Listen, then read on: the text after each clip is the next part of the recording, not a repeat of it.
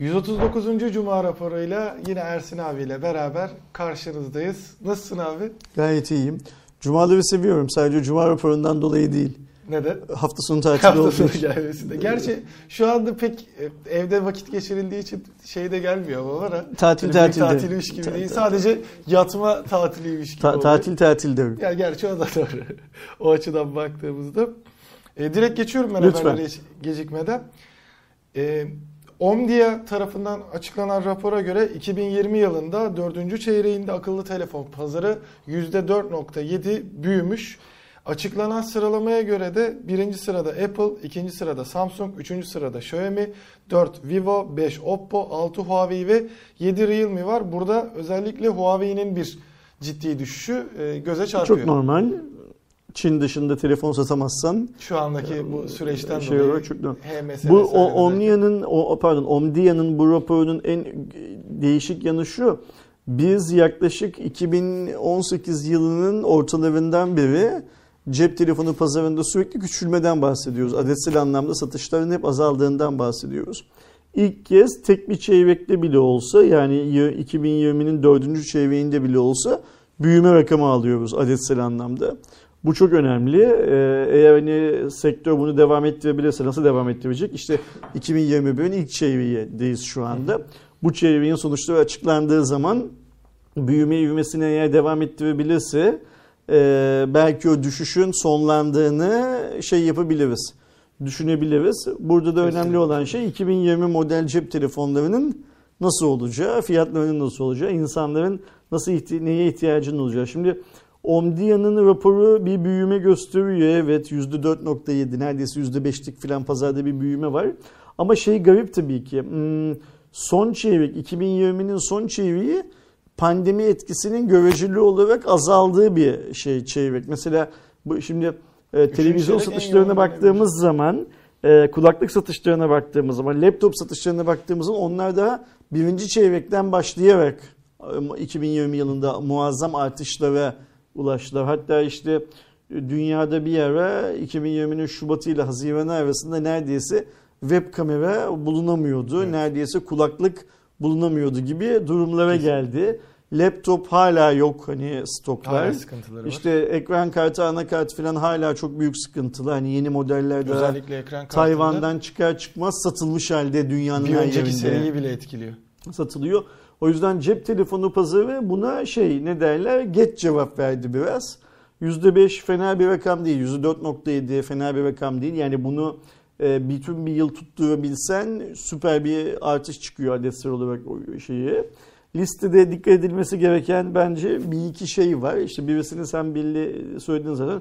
Huawei'nin düşmüş olması. Biz teorik olarak Huawei'yi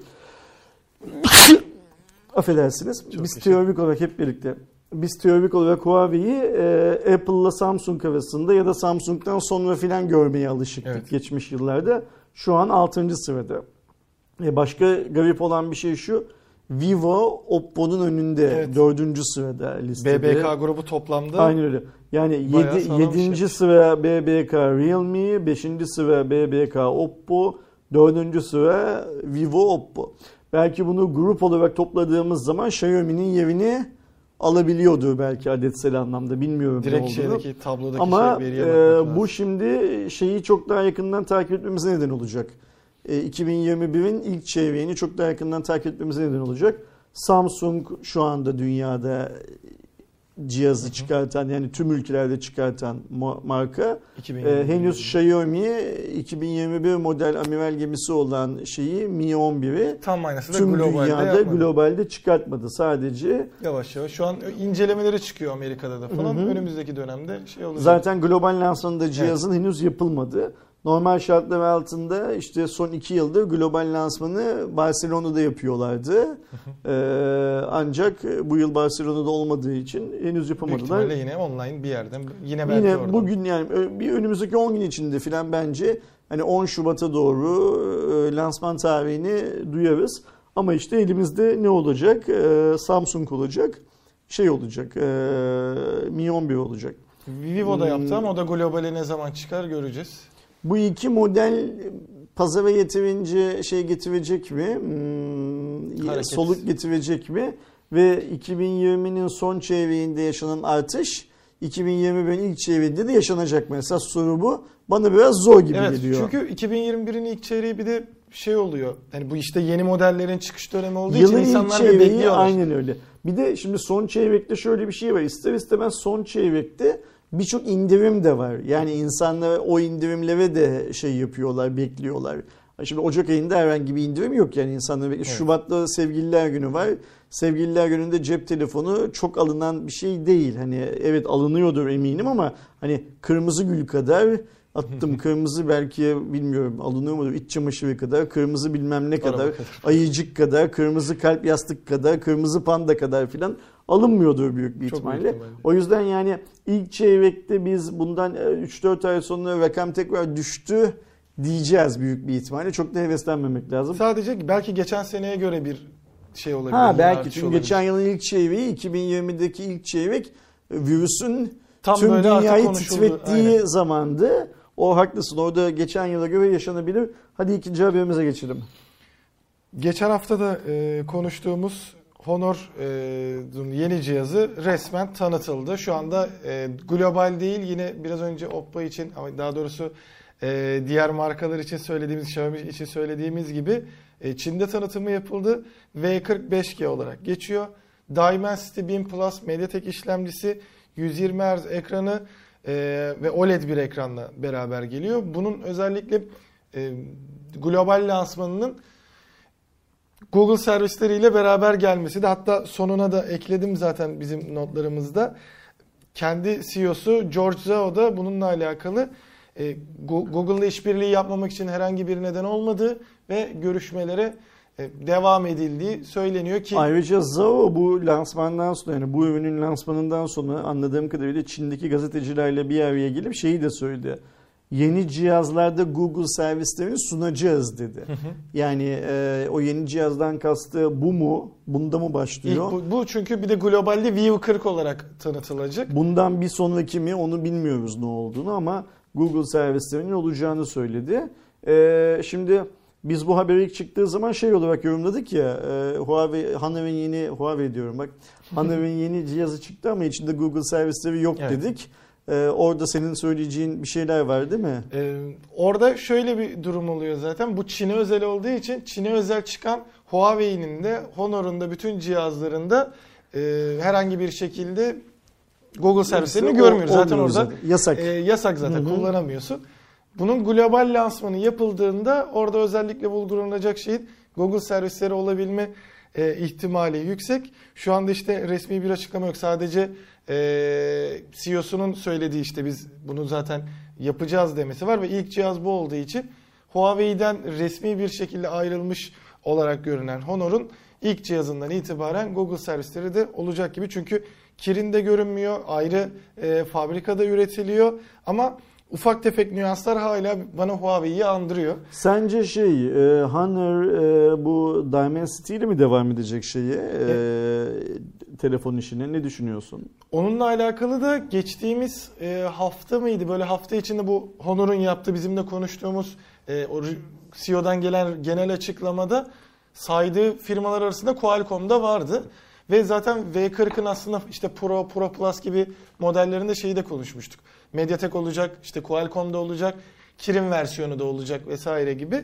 Kirin artık pek beklemiyorum ama bence Qualcomm'lu modeller de artık rahat rahat kullanılacaktır. Belki Kirin'i sadece Honor'da Çin özelinde üretiyor bilmiyoruz. Senin o söylediğin şeyi söyleyelim. CEO işte bu gazetecilerle bir araya geldiğinde ve dediğinde Google servisleri de önümüzdeki modellerde sunacağız dediği toplantıda şimdiden bazı Amerikalı markalarla işbirliği anlaşması yaptık diyor.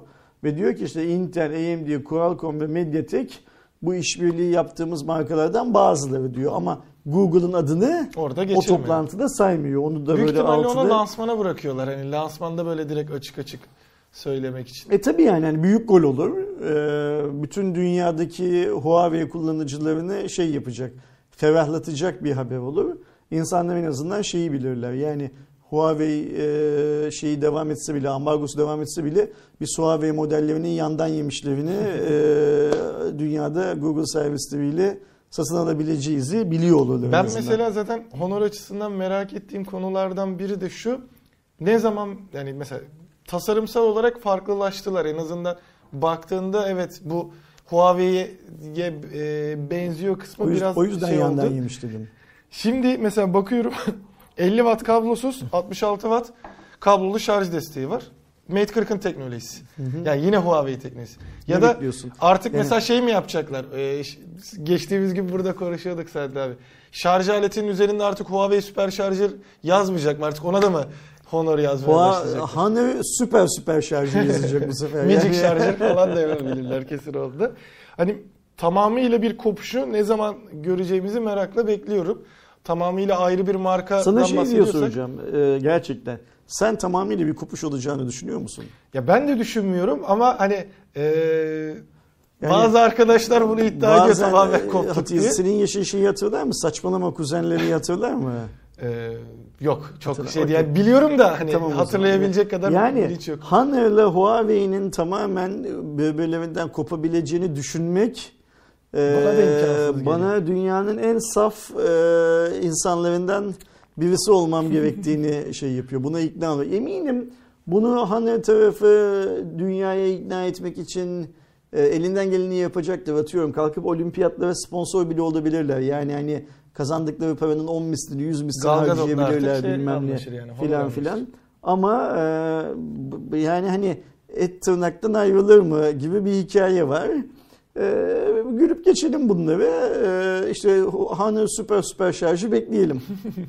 Orada göreceğiz ne gibi farklılıklar olacak. Telefon güzel duruyor ama bir de global lansmanı da yapılsın çünkü bir de $550-620 bir de Google versiyonlusunu görmek lazım. Yani P50 ile Vivo 40'ı bir kıyaslamak gerekir servis farklarında. Artık en azından çok daha birebir cihazlar olacağı için. Ama ilerleyen dönemde direkt şeyi göreceğiz. Devam ettiğimde bu sefer otomobil tarafında farklı bir içeriğimiz var. Normalde hep satışlarda Volkswagen tartışmasız hep birinci olur. Dünya çapında. Dünya çapında tabii ki. Ama 2020'de Toyota Volkswagen'i geçmeyi başardı. Hatta otomobil satışlarında genel olarak %11.3 oranlık bir düşüş olmasına rağmen çünkü yeni almak için sonuçta dışarıya çıkmak gerekiyor. İnsanlar çıkamıyor.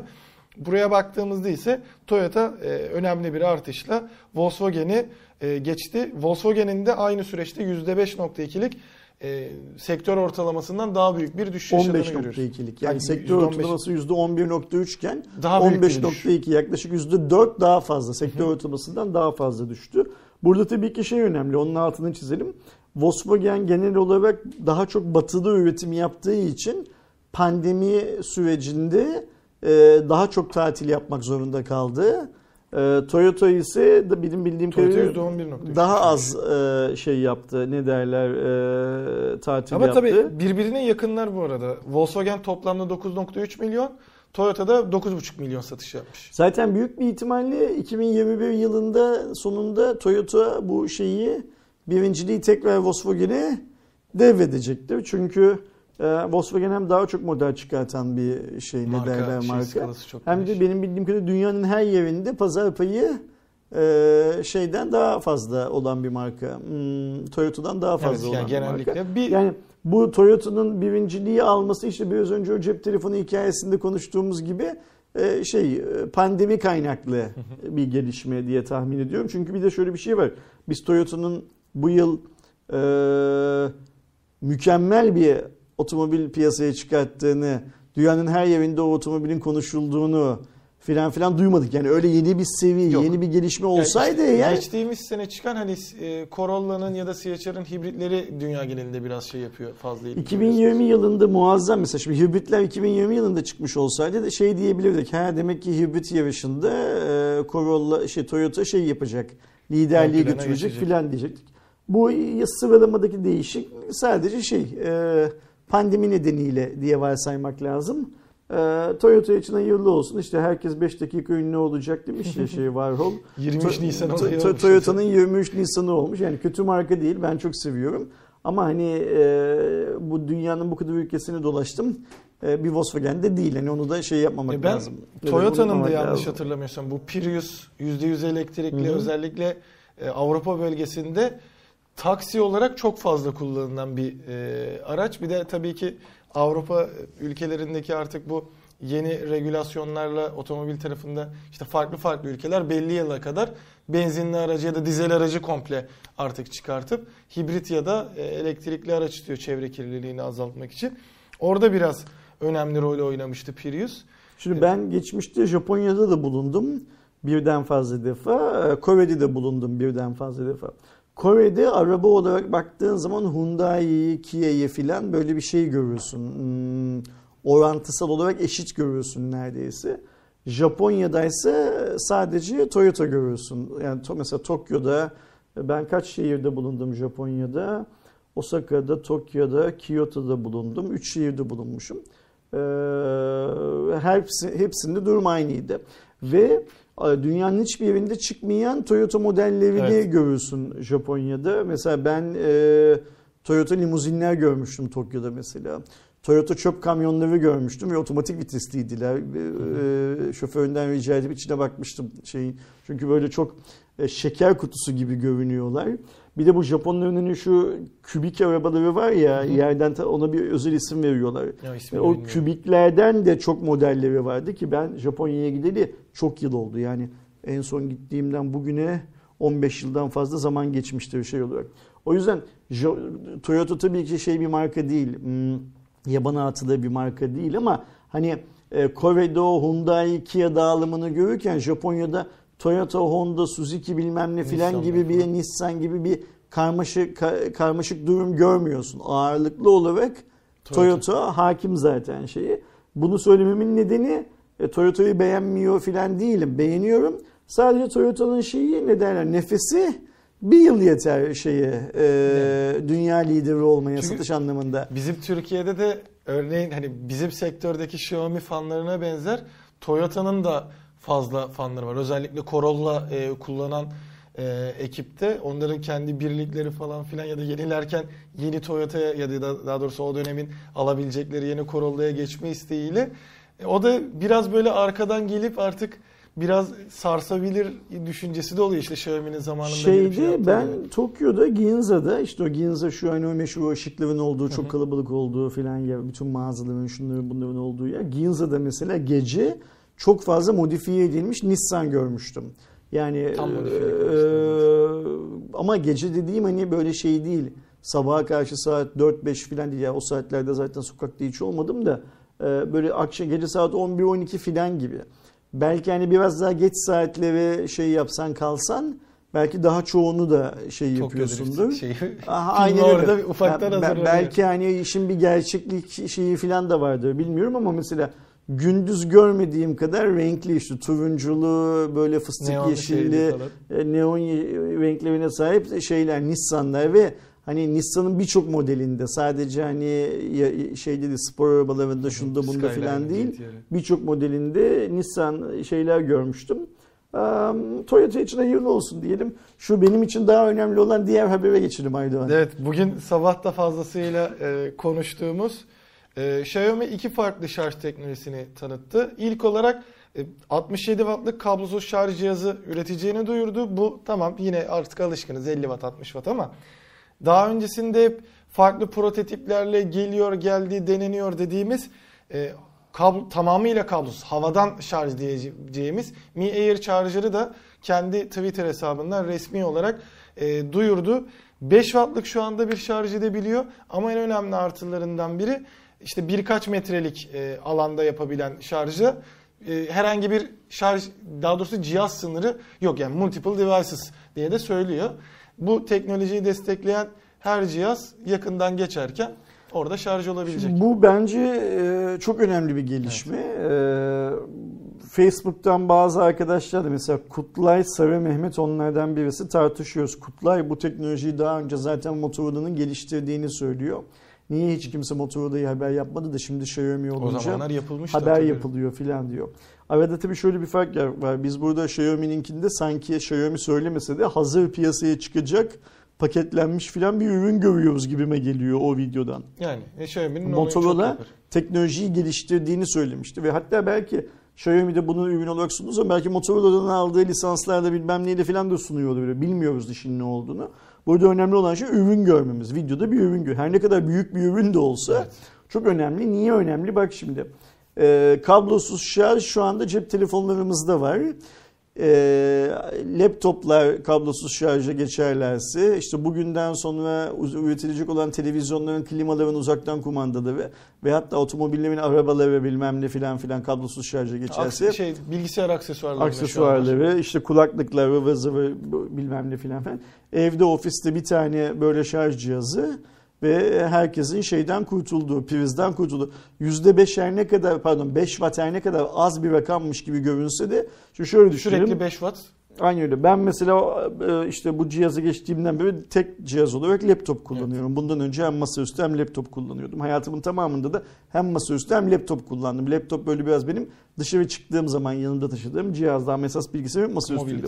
Şimdi ben bunu ofiste kullanırken bence 5 wattlık bir şarja olursa şarja takmam. Yani 5 wattlık şarj bu cihazı bütün gün kullanmama şey yapabilir. Ha belki gece ofisten çıkarken kablolu şarj takmam. Yok yine takmam. O şarj cihazı açık kaldığı sürece, yani Xiaomi'nin cihazı açık kaldığı sürece hiçbir sorun olmaz. Uzaktan kumandalar, cep telefonları ve işte tamam 3 yılda 5 yılda bir değiştiriyorsun ama arabanın kumandası, anahtarının pili vesaire vesaire, işte bluetooth hoparlördü, şuydu buydu falan, her şeyin pillerinin 5 wattla düzenli olarak dolduğunu düşünmek bizim hayatımızdan şeyi çıkartıyor bence Aydoğan. Kablolu şarjın ne kadar hızlı doldurduğunu, pilin kaç miliamper değere sahip olduğunu filan, bu tarz detayların tamamını çıkartıyor bence bizim hayatımızdan. Burada iyi yanlarından biri mesela şeydi artık. Bir işte ofis dizaynı yapılırken işte her masada şu kadar priz olsun mesela derdini de çıkartıyor. Tek kafama takılan, hani şu anda daha herhangi bir veri açıklanmadı. Yani satışa çıkıyor ya da şu anda teknolojinin hazır olduğunu görüyoruz. Onu da söyleyelim. Ve mesela şu anda işte kablosuz şarj destekleyen her cihaz bu teknolojiyi kullanabiliyor mu? Yoksa ayrı bir kit mi olması gerekecek içinde? O da önemli değil. Bak, bir de unuttuğumuz şey var. Akıllı saatler aynı öyle otomatik olarak şarj olacak. Yani onlar da otomatik olarak şarj olduktan sonra Huawei'nin 15 gün, bir başka markanın bir hafta kullanım ömrü sunmasının bir yetki şeyi olmayacak ki. Ya, şu an benim kafama işte takılan durumlardan biri bu, ne kadar sağlığa zararlı olabilecek ama çok büyük bir etkisi olacağını sanmıyorum. Çin işi olduğuna göre en azından korona bulaştırır. Yani hiçbir şey yapmasa. Artık oradan, şimdi şey muhabbetleri de başlar kesin. Bunlarla bizleri yöneteceklermiş oradan verilen şeyle. Ama ikincisi de batarya şeyi. Çünkü şimdi ne olursa olsun istediğin batarya teknolojisini kullan, pil teknolojisini kullan. Onların bir doldur boşalt şeyi var ve biz artık normalde ben işte günde 2 kere şarj ediyorumdur. Sen 1 kere şarj ediyorsundur.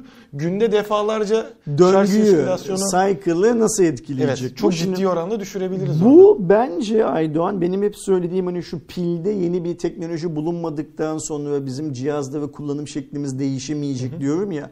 Bunu laptoplar için de söylüyorum, cep telefonları için sık sık söylüyorum. Arkadaşlarımız biliyorlar. Bu bence daha iyi piller üretemeyen sektörün pilde yapacağı değişiklik olacak teknolojik olarak. Çünkü bundan sonra pilleri de buna göre, yani tek seferde %100 değil de belki sürekli %5 ile %5 diyorum, sürekli 5 watt şarjla şarj olabilir ve bunun da döngüyü tahrip etmeyeceği bir formda üretiyor olacaklar. Bak şimdi bizim son 1 yıl içerisinde filan pil teknolojisinde gördüğümüz bazı şey, işte pili 2 parçaya ayırıp 2 farklı noktadan şarj edilmesini sağlamak daha hızlı şarj için filan. Sonra bu ve benzeri şeyler. Burada eminim tabii ki çıkacak örnekler bütün cihazları desteklemeyecek ama zaman içinde, yani bu sonuçta Xiaomi'nin sadece üreteceği bir şey değil. Burada büyük bir ihtimalle biz LG gibi, Samsung gibi ve hatta şu an adını belki teknoloji sektöründe çok anmadığımız ama 3M, 3M filan gibi şirketlerinde bu ürünleri ürettiklerini göreceğiz zaten. Hatta işte teknoloji dünyasında bu işlerle çok haşır neşir olan Anker filan gibi markalar vardır. Spigen bilmem ne filan bile bu işe girerler. Xiaomi'nin ürettiği, bize videosunu gösterdiği bu sabah cihaz büyük bir cihaz zaten. Sanki bir sehpa gibi bir hava temizleme cihazına benziyor. Mini buzdolabı falan gibi bir yer kaplıyor zaten. Kimse o kadar büyük bir şeyinin olmasını, evinin içinde, ofisinde o kadar büyük bir ünitenin olmasını istemez zaten. O form değiştirecektir. Ama bence hayatımızdan şu pil bana yetecek mi, şarja ihtiyacım var bilmem ne filan gibi şeyleri kaldıracak. Bak mesela şöyle düşün. Çok rekabetin olduğu Kadıköy filan gibi bir yerde bir mekan sahibisin. Bu mekan sahipleri yakın zamanda ne yaptılar? Masalara powerbank servisi yaptılar değil mi? Rekabette daha önce ücretsiz Wi-Fi yapmışlardı. Sonra powerbank yaptılar. Şimdi alıp bunu koyacak ve diyecek ki sen birini içerken, çayını içerken, hamburgerini yerken filan filan, Allah o günleri göstersin hepimize, şu anda yapamıyoruz ama yerken telefonunda kendiliğinden şarj olacak diyecek. Yani buna sadece işte bizim ofis ortamı, senin ev, benim ev filan gibi bakmamak lazım. Burada çok şey var. Sonra belediyeler diyecek otobüslere koyduk. Spor salonları bile diyecek ki belki bizim spor salonumuzda var. Sen sporunu yaparken cep telefonun otomatik olarak şarj olsun, bilmem ne olsun filan filan. Yani kullanım alanı bunun çok şey. Bak bu ilk şeyle başlamıştı.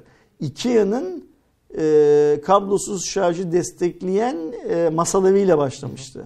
Masanın paneli tamamen kablosuz şarjı destekleyecekti. Yani daha iyi pil yapamayan sektör pili sorun olmaktan çıkartmanın yollarını arıyor bence. Ve bu Xiaomi'nin bize bu sabah gösterdiği şey fikren bizim daha hızlı laptoplar, pardon daha hızlı cep telefonlarına falan kavuşmamızı sağlamaz.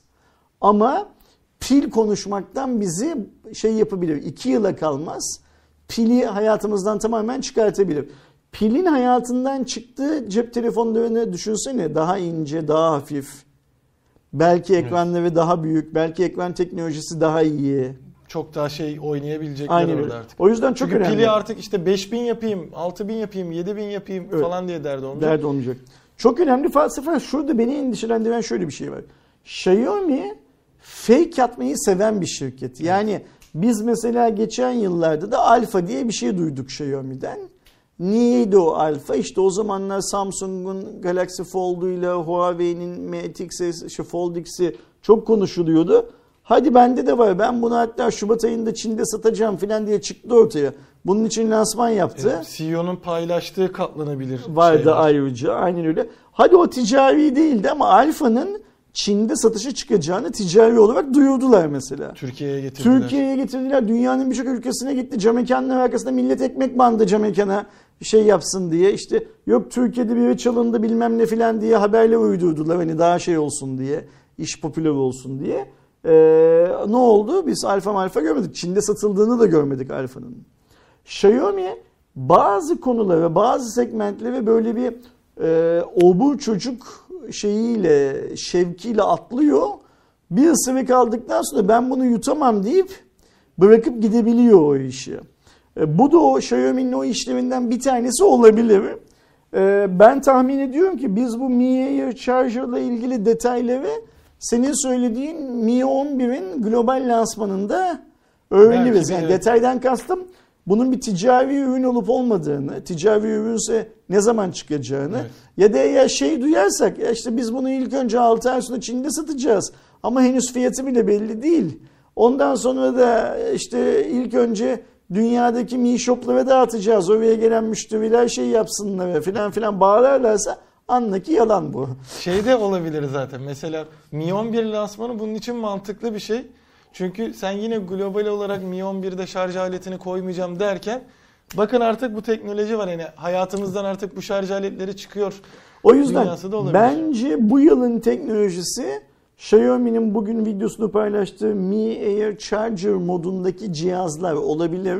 Çok mantıklı cihazlar. Ve çok uzun zamandan beri beklediğimiz cihazlar. Ekstra bir donanım değil de telefonun o arkasındaki kablosuz şarj ünitesi yeterli oluyorsa bu sefer geriye dönük uyumluluğu da olacağı için çok daha hızlı kabul edilebilir. Ama buradan başımıza ne işler çıkacağını yani Covid mi olacağız yoksa atıyorum iktidarsızlığa mı neden olacak yoksa başka bir Xiaomi fake'i mi gösterip vermeyecek mi filan ne olacağını görürüz. Hadi bir sonraki habere geç.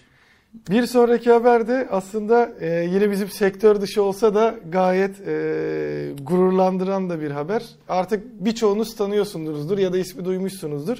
Sevgili Cem Bölükbaşı bizim Türkiye'deki şu anda yetiştirdiğimiz en önemli aslında eSIM tarafında yarışan değerlerden biri.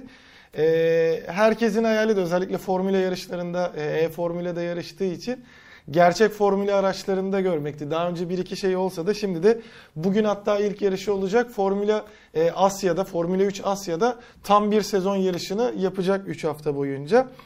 Toplamda 15 yarış olacak ve bu 3 hafta sonu boyunca Abu Dhabi'de ve Dubai'deki farklı iki pistte şeylerini yapacak. Onu da kısaca İnşallah eklemek. 3 hafta sonu Cem'in çok iyi bir skorla turnuvayı bitirdiğinin de haberini yine okuyor oluruz. Kesinlikle. Umarız ileride daha işte Formula 2 belki de yani bu saatten sonra biraz zor gibi gelse de hiç belli olmaz. Yaş olarak Formula 1'de, evet. Formula 1'de de umarım görürüz. Gerçekten istikrarlı ve çok iyi şekilde gidiyor Cem. Bunun da bakalım F3'te nasıl olacak? Bugün büyük ihtimalle iki yarışı tamamlanmış olacak. Ben tarihlerini yine açıklamalar bölümüne yazarım. Zaten F3 Asya diye arattığınızda canlı yayınları oradan FIA tarafından takip edebilirsiniz eğer ilgileniyorsanız diye söylemiş olayım ve bu sefer televizyonlardaki yenilenen şeye geçiyorum. Mini LED TV dönemi başlıyor. Bize işte Philips'ten geldi, aynı zamanda Samsung, LG, TCL de bu dönemde kendi açıklamalarını yapmaya başladılar. Mini LED'i zaten çok duymuştuk. Asıl olayı aydınlatmanın bu sefer 1000'den fazla, mesela Philips'teki teknolojide lokal dimming'i 1024 bölgeli aydınlatmayla beraber gelip artık renklerin ve parlaklığın 2000 nite kadar çıkabildiği bir dünya bu seneyle başlıyor. Mini LED teknolojisini laptoplarda gördük zaten, evet. 2020 MSI yılında. MSI mesela ilk kullanan markalardan biriydi. Şimdi de o gördüğümüz teknolojiyi birebir aynısını televizyonlarda göreceğiz. Herhalde bu, şimdi Philips'in var, Samsung'un var, LG'nin var, TCL'in var. Büyük bir ihtimalle biz Philips'in örneklerini inceleriz de. Çünkü hani Philips bize şey gönderen, inceleme örneği gönderen markalardan birisi. İnşallah inceleriz de. Laptop'ta gördüğümüz zaman, mesela laptop'ta gördüğümüz zaman vay be demiştik. Evet, gerçekten ciddi, yani küçük bir ekranda bile bayağı fark yaratıyordu. Bakalım o şu arkamızdaki gibi 55 inç 60 inç filan bir ekranda nasıl şey olacak, görüntü şeyi verecek bize. Denemek gerekiyor. Bu da özellikle LED televizyonların artık yerine geçebilir. Hatta fiyat performans açısından da OLED'lerden bile daha fazla etki alabilecek bir teknoloji. İlerleyen dönemlerde tahminimce işte yaz dönemlerinde Ersin abinin dediği gibi biz de Philips'ten, belki TCL tarafından da eğer Türkiye'ye getirirlerse örneklerini, satışlarını ve şeyi görürüz. Oradaki işte fiyat performans dengesi çok şey olacak. Özellikle oyun oynamak da şu anda artık iyice arttı. Bir de insanlar evde fazla vakit geçirdiğinde işte konsollarla fazla aşırı neşir oldular. Yeni nesil konsolların artık 4K'da oyunculuk destekleri vesaire var. Bu tarz şeyleri de karşılayabilecek yeni bir teknoloji olacak gibi.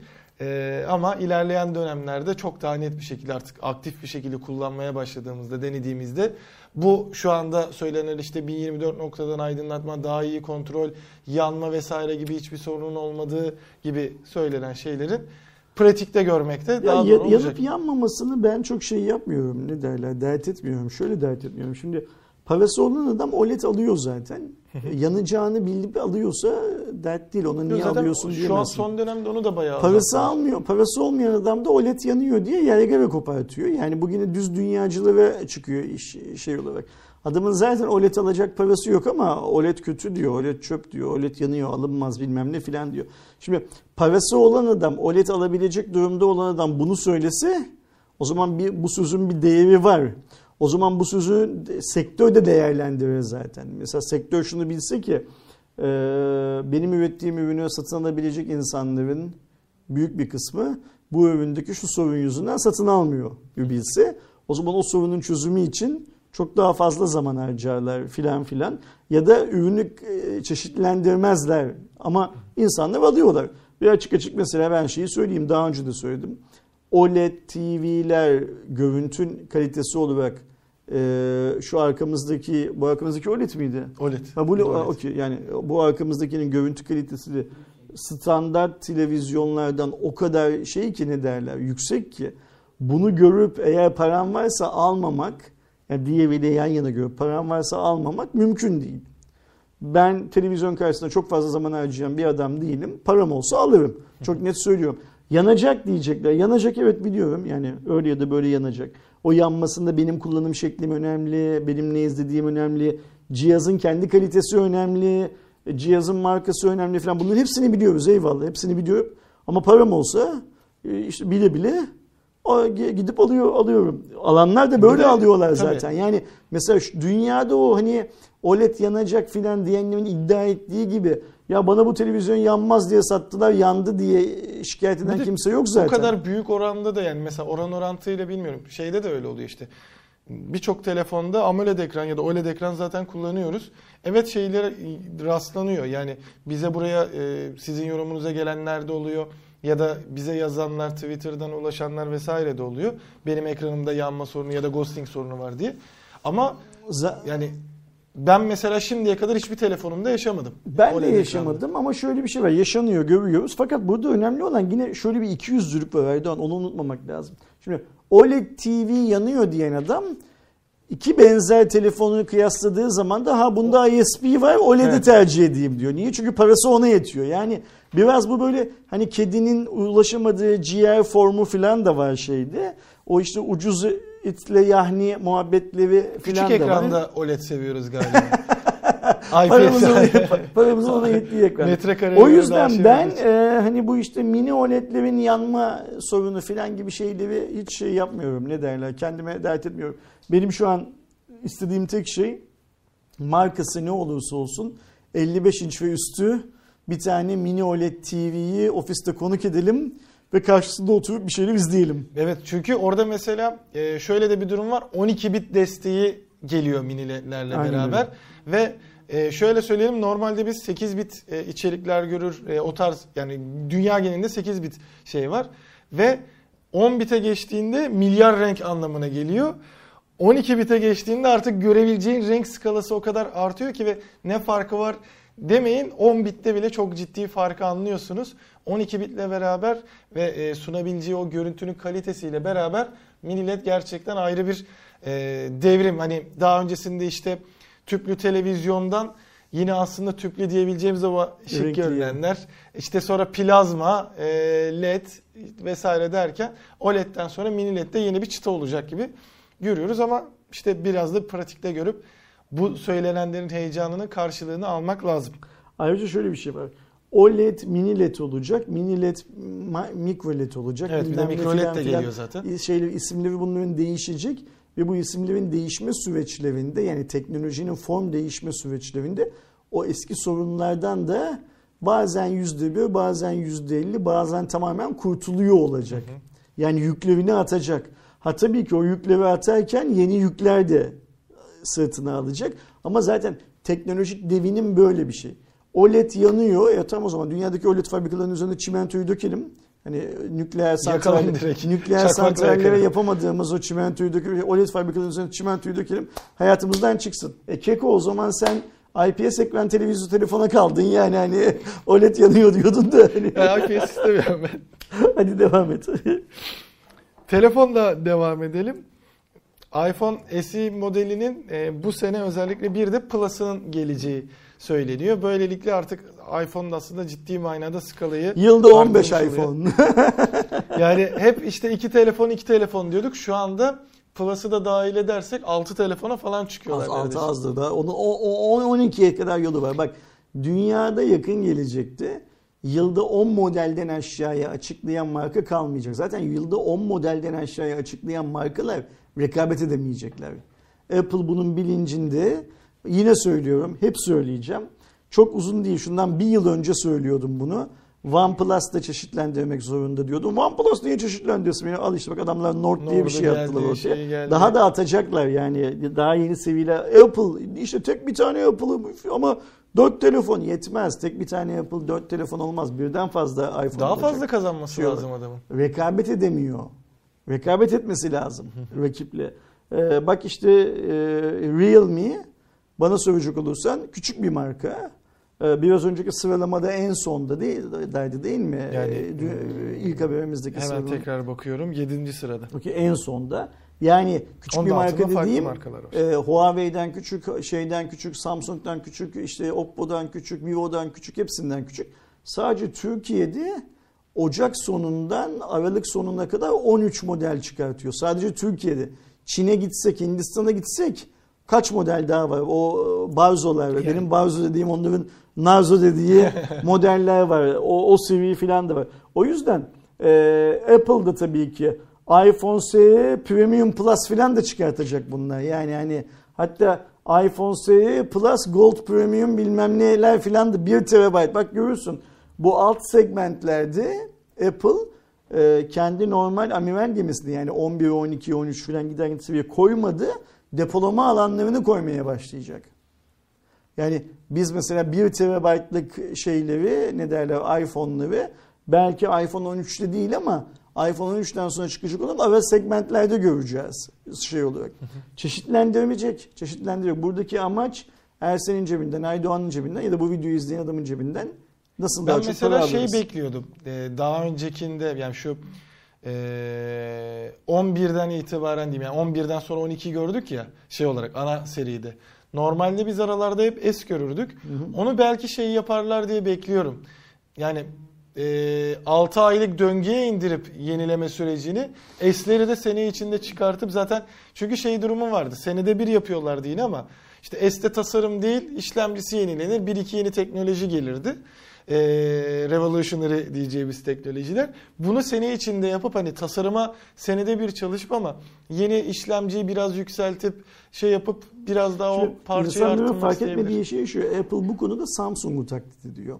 Ve biz şimdilik Apple'da yeni işlemci görüyoruz bu seviyelerin tamamına. Biz yıl içinde Apple'ın da eski işlemcili modellerini de göreceğiz daha. Yani Samsung nasıl kendi S seviyesinde, Note seviyesinde Snapdragon'ın, Exynos'un en tepeyi kullanıp A seviyesinde başka, M seviyesinde başka işlemciler kullanıyorsa aynı şeyleri Apple'ın yaptığını da göreceğiz. Yani şimdi A14 değil de diyecekler A14, ki arkadaşlar ya niye mesela iPhone 11 zaten piyasada satılıyorken Apple iPhone 12'yi çıkarttığı bir dönemde iPhone 11'in işlemcisi olan işlemciyle bir telefon daha çıkartsın. iPhone 11 satışlarının düştüğünü görünce, azaldığını görünce o işlemcili daha fazla ürün satmak için ara model bunları çıkartacak verecek piyasaya. Bunların hepsi günümüzün pazarlama oyunları. Biz burada sadece şeyiz, piyonuz. Biz konuşuruz yayıncılar olarak. Yayıncıların bir kısmı böyle konuşur, bir kısmı şöyle konuşur. İnsanların bir kısmı ona hak veriyor, bir kısmı buna hak veriyor falan. Önemli olan alıyorum, veriyorum, ekonomiye can veriyorum. Telefon satışına Apple devam etsin. Önemli olan iş budur aslında. SpaceX haberi benim için daha önemli. Hadi ona geçelim. Geçmeden hemen en azından telefonun kısaca özelliklerinden de söyleyeyim. 6.1 inçlik bir LCD ekran. Ersin abinin bahsettiği gibi A14 değil A13 boyundaki işlemci. Yine arkada tek kameramız olacağı ve IP67 sertifikasıyla beraber geleceği. Face ID çentiği barındırması ama yine Touch ID ile beraber gelmesi. Yani tasarımsal olarak yeni iPhone serisiyle eskisinin tam bir karması olması bekleniyor oradaki yüz tanıma vesaire için. Ve fiyatı da 5G desteğiyle beraber $500 civarında olması bekleniyor. Neredeyse yarı yarıya bölecekler efendim. Ortaya karışık yapmışlar. Evet. Bunu. Her ikisi de var işte. Face ID isteyene Face ID, Touch ID isteyene Touch ID. Dikkat et $500 da daha önceki SE modellerinden pahalı. Yani. Ama burada çünkü bu plus. Bu SE değil. Işte.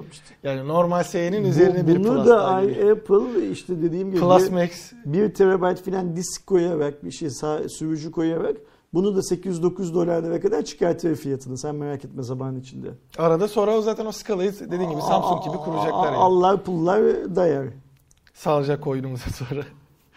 SpaceX'e geldiğimizde ise SpaceX geçtiğimiz günlerde Transporter 1 fırlatmasıyla beraber yeni bir rekora imza atmış oldu. Aslında daha öncesinde bizim uydumuz fırlatıldığında, 5A fırlatıldığında birçok insan şey demiş. Ya normalde SpaceX çoklu fırlatma yapıyordu. Bizde tek mi fırlatıldı? Bizdeki evet, Türkiye 2021'deki ilk fırlatmada yaptığında sadece bizim uydu giderken bu sefer toplamda 143 farklı uydu ya da işte uzayla alakalı gereçleri uzaya fırlatarak ve bunu da tamamıyla başarılı bir şekilde yaparak yeni bir rekor kırmış oldu. Aralarında Starlink'in kendi uyduları falan da var. Onu 133 tanesi ülkelerin ya da işte şirketlerin küçük mikro sat dediğimiz, kübisat dediğimiz ya da yine oradaki transfer üniteleri oluyor. 10 tanesi de kendisi Starlink uydusu olacak şekilde fırlatıldı ve bu da özellikle hem bir özel firmanın bu kadar büyük bir yük taşıması ama en önemli yanlarından biri bu kadar fazla şeyin atılması, firmaların uzaya yapacağı gönderimlerde maliyeti de ciddi anlamda düşürmesini sağlıyor. Aynen öyle. 143 tane şeyi diyelim paketi dünyadan aldı, götürdü, teslim etti. Evet. Ve böylece maliyet otomatik olarak 143'e olmasa bile yüzlü rakamlara bölünmüş oldu. İşin şey tarafı da güzel tarafı da hani bunu gidip uzaya bırakmak ve oradaki 143 ayrı cihazın ya da uydunun tamamıyla uzaktan kontrol edilebilir ve tek tek aktifleştirilmesi gereken bir şey. Yani şey durumu vardır. Zamanında teyzemler çok yapıyordu onu. Oradan yüklü bir eşya gelecekse mesela Almanya'dan işte tırcılarla anlaşıp birkaç koli bize de ekliyorlardı. Adam onu İzmir'e getiriyordu tırla beraber. Biz İzmir'den teslim alırdık falan. Bunda öyle bir durum da yok. Hani uzayda hoş teşekkürler diyecek kapıyı çalacağım da bir yer yok. O açıdan çok başarılı bir operasyon. Bu da SpaceX'in özellikle özel firma olarak birçok devletten daha hızlı iş yaptığını gösteriyor. Şimdi bunun bir önemli yanı da şu Aydoğan. Şimdi kolonileşmeden bahsediyoruz ya, yani Musk'ın en büyük hayali Mars biliyorsun. Mars'a ne kadar çok tek bir gidişte ne kadar çok item götürebileceğiz yanımızda. Çünkü bu bizim staminamızla ilgili, Mars'taki savaş gücümüzle ilgili filan. Yani şimdi biz astronot gönderebiliyoruz uzaya eyvallah ama gönderdiğimiz astronotların işte yanlarında taşıdıkları malzeme kapasitesi belli. Çünkü niye? İnsanın ömrü de gelişti, devam ediyorsa su lazım, oksijen lazım. NASA ve EASA da o yüzden arada mesela supply şeyleri, tedarik fırlatmaları, tedarik uçuşları yapmak zorunda kalıyorlar. Şimdi ne kadar çok yükü eş zamanlı götürebilirse uzaya SpaceX, bu Mars hedefinde de o kadar büyük adımlar atmak anlamına geliyor. Çünkü biz biliyoruz ki Mars'a 2 tane astronotun gidip, yani bir kadın bir erkek astronotun gidip orada bir hayat inşa etmeleri mümkün değil. Yanlarında bir yığın insandan başka bir yığın ekipmana da ihtiyaçları var. Kesinlikle. O hani yıldız tornavidayla kurmak, medeniyet kurmak strateji oyunlarında oluyor sadece. Zaten SpaceX'in bu işte yaptığı şeyler de o asıl projesi olan, o Mars'a götürme hayali olan Starship'in de geliştirmelerinde, onun denemeleri de devam ediyor zaten aynı zamanda ama buradaki olay yörüngeye taşımak değil zaten. Gerçekten bir diğer yandan yörüngeyi de aslında ciddi manada bu kadar fazla ürün çıkarmaya başladıkça kirletmeye de devam ediyoruz. Çünkü durumu da yok hani. Bizde örnek veriyorum bilgisayarda bir kullanım ömrü tamamlandığında artık kullanılmayacak hale geldiğinde ya geri dönüşüme ya çöpe atıyoruz ürünleri. Uzayda o aynı şekilde kalmaya devam ettiği için oraya da bir diğer yandan kirlilik yapmış oluyoruz. Buradaki asıl hedef Starship'le beraber buradaki şu an mesela yörüngeye 143 ürün gönderebilen çok daha büyük projesi olan Starship'le çok daha fazla insan ya da dediğin gibi çok daha fazla kumanyası ya da oradaki gerekecek malzemeleri götürülebilir. Bir de ilk kurulumda orada daha fazla malzeme gerekeceği için bu süreyi biraz daha kısaltma çabaları ama bayağı da güzel, önemli bir şekilde devam ediyor ve bu yılda zaten birçok yine fırlatma vesaire göreceğiz SpaceX kanadında. Hadi biraz da Covid konuşalım. Covid tarafında da 2 yeniliğimiz var, ya daha doğrusu 2 yeni haberimiz var. Bir tanesi Türkiye'deki aşılamanın aynı şekilde hızla devam ediyor olması ve yeni aşıların sürekli geliyor olması. Hatta bu sabah da 3,5 milyon doz mu ne ulaştı diye bir söylendi, haber görmüştüm haber sitelerinde. Aşılama anda Türkiye'de halka başladı. Yani şu anda 75 yaş ve üzerine kadar indi yani. Gerçi Türkiye'nin her yerinden insanlar 75 yaş üstü de annesinin, babasının, dedesinin aşılanmadığı mesela yolunda. Ben merak edip babaanneme sormuştum. O da şu anda 94 yaşında. Aydın'daydı, gelmişlerdi çünkü özellikle 80 yaş üzeri için şey açıklaması yapılmıştı. Filyasyon ekipleri gidip orada aşılamayı yapacak. Hı hı. Gelmeleri gerekmesin diye. Mahalleye daha uğramamışlar. Mahallede de var bir iki tane babaannemin aklını. Oraya yani daha nasıl bir aşılama planı falan yapıldığını bilmiyoruz. Ama söylenilen şey başarılı bir şekilde devam ettiği. Şu anda 1.750.000 o zaman açtık. Söylenilene inanmak zorundayız. Yani bakanlık başarılı bir şekilde devam ediyor diyorsa, işte Aydoğan'ın babaannesi gibi insanlar hala aşılanmamış olsa da başarıyla devam ettiğine inanmak zorundayız. Yani en azından şey olabilir belki büyük şehirlerde. Çünkü şöyle de bir durum var. Covid-19 aşı işte sağlık.gov.tr üzerinden şeye bakabiliyorsun. Hangi seviyeye geldiği. Aşağıda da şöyle bir parantez içinde bir açıklama var. Yeşil olanlar tamamlanmış ya da devam eden diye geçiyor. Yani şu anda 75 yaş üzerine başladı. Yani 75-80 yaşa kadar indi. Ama bu demek değildir ki anladığım kadarıyla 80-85, 85-90 ve 90 üzerindeki bitmedi. Yani büyük şehirlerde başlanıyor demek ki. Aydın'a da mesela gidecektir. En azından Aydın'da duymadım. Bu arada Amerikan Novavax aşısının da %89.3 etkili olduğu açıklandı. 3 yerde faz 3 testi yapılıyordu. Meksika, Amerika ve Birleşik Krallık'ta. Birleşik Krallık'ta da şey aşamasına geçecek sanırım. Onay alma aşamasına geçecek. Bir diğer önemli aşılardan biri olarak ortaya çıkacak. Biz de gibi. Bir an önce Türkiye'de güncellenmiş bir etki oranına... Evet, şu anda hala da sahip olursak 1.750.000 bence hani en azından şu an için şu oranda diyebilecek seviyede. İlk aşılamalara baktığımızda 2 haftalık süreç de geçti yanlış bilmiyorsam. Hani etkisini görebileceğimiz. Ufaktan ben de Sayın Fahrettin Koca'dan şeyi bekliyorum. Hani bizde de şu kadar etkili. Başarı oranının ne olduğunun açıklanması lazım. Resmi bir açıklama gelmeli. Bunu bilinmesi lazım ki insanlar ona göre aşı yaptırma konusundaki devamlılığı mesela sağlayabilsin. Babaannem bana şey dedi. Oldun mu babaanne, geldiler mi dedim. Yok olmadım, olmayacağım ben dedi. Aa dedim, hani geldiler de mi istemedin? Yok daha gelmediler, mahalleye de uğramadılar da. Ben dedi geldim 90 küsür yaşına. Şu an günde en az 10-15 tane ilaç içiyorum hani. Hangi birinde iyi olacak ya da bana direkt sonuçta oradaki şey etkileyebilir falan dedi. Yok dedim babaanne, hani onları zaten gelen doktorlar biliyordur, eğer gerekliyse senin için onu uygularlar falan dedim. Ama hani diğer bir yandan bu oranda açıklanmalı ki özellikle çekinen insanların daha rahat olabilmesi açısından şey durumu var. İlk zamanlarda konuşmuştuk seninle abi, biz diğer haberimize geçmeden onu da sana sormuş olayım.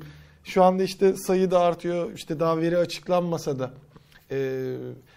senin de aşı olabileceğin dönem geldiğinde şu an artık direkt gidip aşı olmayı planlıyor musun? Tabii ki, yani şimdi bizim o ilk konuştuğumuz zamandan bugüne affedersin, Çin aşısı dediğimiz aşıyla ilgili işte Çin'de, Brezilya'da, Türkiye'de birbirinden farklı teknik makaleler yayınlanmaya başladı.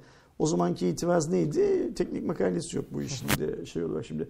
Faz 3 denemeleri bitti artık şeyin, aşının. Öyle ya da böyle uygulanıyor. Bundan sonra insanların kafasında, benim de kafamda olan en büyük sorun hangi oranda koruyacak, yüzde kaç beni koruyacak. Ama şöyle bir şey var. Covid'den %5 korunacak bir çözümümüz yok elimizin altında. O yüzden yani oranı bakanlık %99.9 da açıklasa, %35 de açıklasa ister istemez bu aşıyı olacağız. Bir de elimizde şu anda Çin aşısından başka olabileceğimiz bir aşı da yok. Yani mesela şöyle bir şansım yok benim. Ya Amerikan Novavax aşısı %89.3 etkiliymiş. İşte bizim Türklerin Almanya'da yaptığı aşı şu kadar etkiliymiş. Ondan olalım. Ki onda bile şey çıktı. Onu da galiba dün gördüm. Hani BioNTech'in aşısını olup tekrar koronavirüs pozitif olan insanlar var. Zaten bunu da tekrar altını çizmek lazım. Hani sen aşı olduğunda tamam, hani bu %90 dediğin gibi %99.9 bile etkili olsa aşının sizde o antikoru ürettirebildiği anlamına gelir. Aynen. Ama yine sen o virüsü şey yaptığında senin vücudun o sırada ekstradan kırgınsa birçok sebeple sen yine Covid-19 pozitif olabilirsin. Hani şimdi aşı oldu hadi buradan dışarı çıkıyoruz durumda yok. Dünyanın geleceğinde işte bizim standart üşütmüşüm, grip olmuşum, nezle olmuşum dediğimiz hastalıklardan bir tanesi olarak hayatımızda kalacak.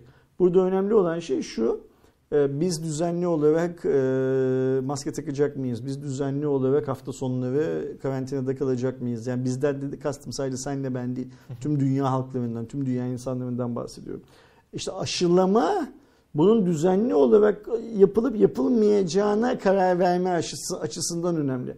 Belki Çin aşısının başarı oranı %50, belki %10, %5 her neyse ama defaten bunu yaparak o oranı yükseltmek zorunda tüm dünya halkları.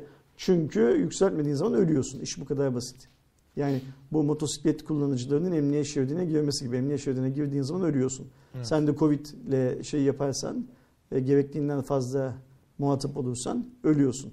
İnsan vücudu, insan organizması şu an tek başına Covid'i kolay kolay yenemiyor. İş evet, bu kadar basit. O virüsün kaynağı, pardon, aşının kaynağı ne olursa olsun şu anda dünya üzerinde konuştuğumuz aşıların tamamı bundan bir ay öncesine nazaran kendi virüslerini daha ispatlamış durumdalar.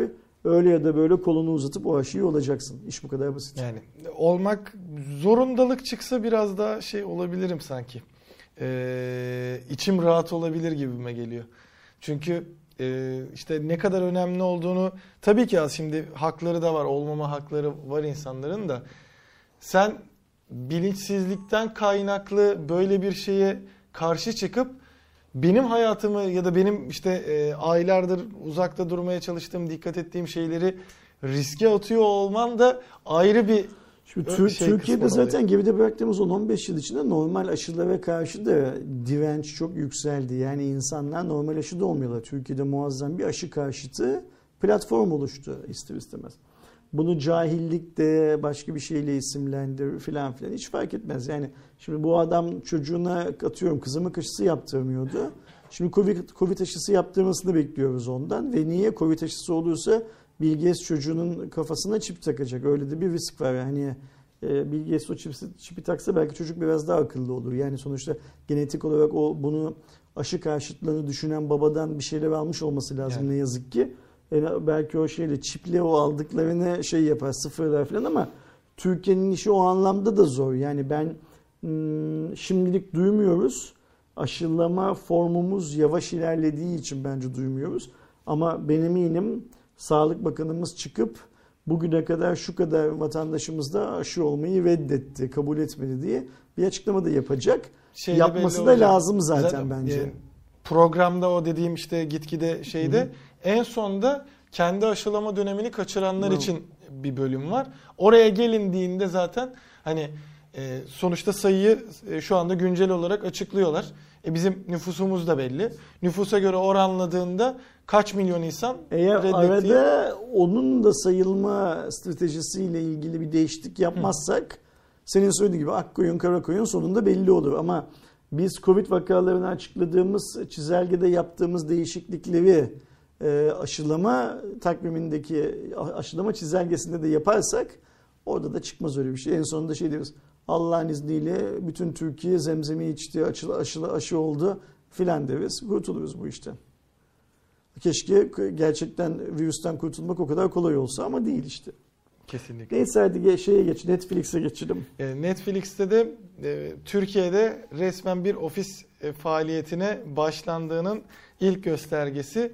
Netflix'in resmi sitesinden ve LinkedIn üzerinden, daha doğrusu iş resmi sitesinden, business kısmında iyi derecede Türkçe ve İngilizce bilen ofis kurulumunu yapacak ofis müdürü aranıyor. Çünkü bazı şeylerde de sitelerde de direkt bu ülke müdürü algısıyla şey yapılmış. Ofis müdürü orada istenen şartlara bakıldığında tabii ki İngilizce ile Türkçe, İngilizce sonuçta global bir firmada çalışacaksınız.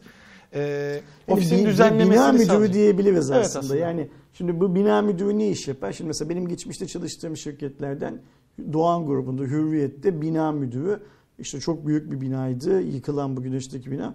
Binanın temizliğinden, elektriklerin her yerde yanıp yanmadığından, suların tüm tuvaletlerde akıp akmadığından, güvenliğinden, binaya giren çıkan araçların otoparkı doğru düzgün kullanıp kullanmadıklarından. O birimlerin hepsini kontrol edelim. Vesaire vesaire. Yani o binada yaşamanın kurallarına uyulup uyulmadığından, koridorlardaki kahve makinelerinde kahvenin bitip bitmediğinden vesaire vesaire filan sorumluydu. Bu şirketten şirkete değişir. Mesela bizim burada bir bina müdürümüz olsa ne yapar o bina müdürü? Bence yine tuvaletlerin temizliğini, yemek saatlerini, işte çay ıvır zıvır filan gibi insanların ihtiyaç duyduğu şeylerin yapılmasını filan sağlar. Bu ilandan anlıyoruz ki Netflix'te Türkiye'de bir tane ofis tutmuş fiziki olarak.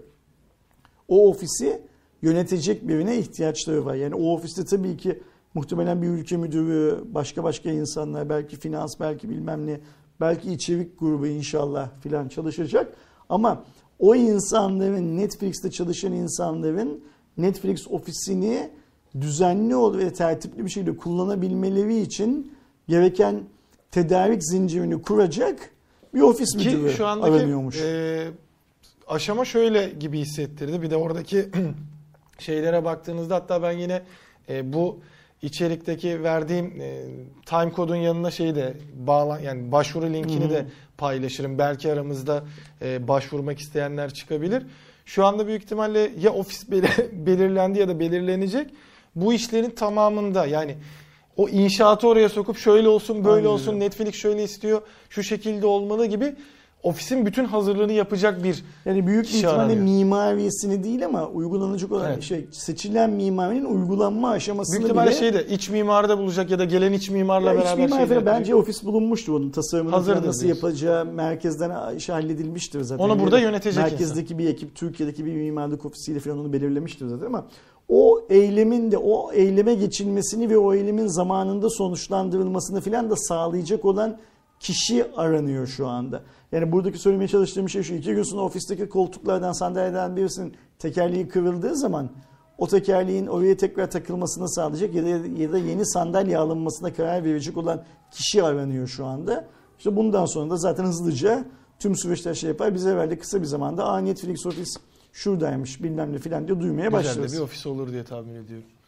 Devam ettiğimizde Getir bu sefer geçtiğimiz hafta aldığı yatırımın ardından sevgili Nazım Salur Londra'da da hizmete başladıklarını duyurdu. Bunun tabii o yatırımla bir alakası yoktur. Tabii daha öncesinden bellidir. Planlanmış işlerdir. Yatırım yapan belki Londra'da da hizmete geçeceğini duyduğu için daha önceden, yani onlar yatırımcılara sundukları pakette roadmap'imizde şunlar var filanı söylemişlerdi zaten.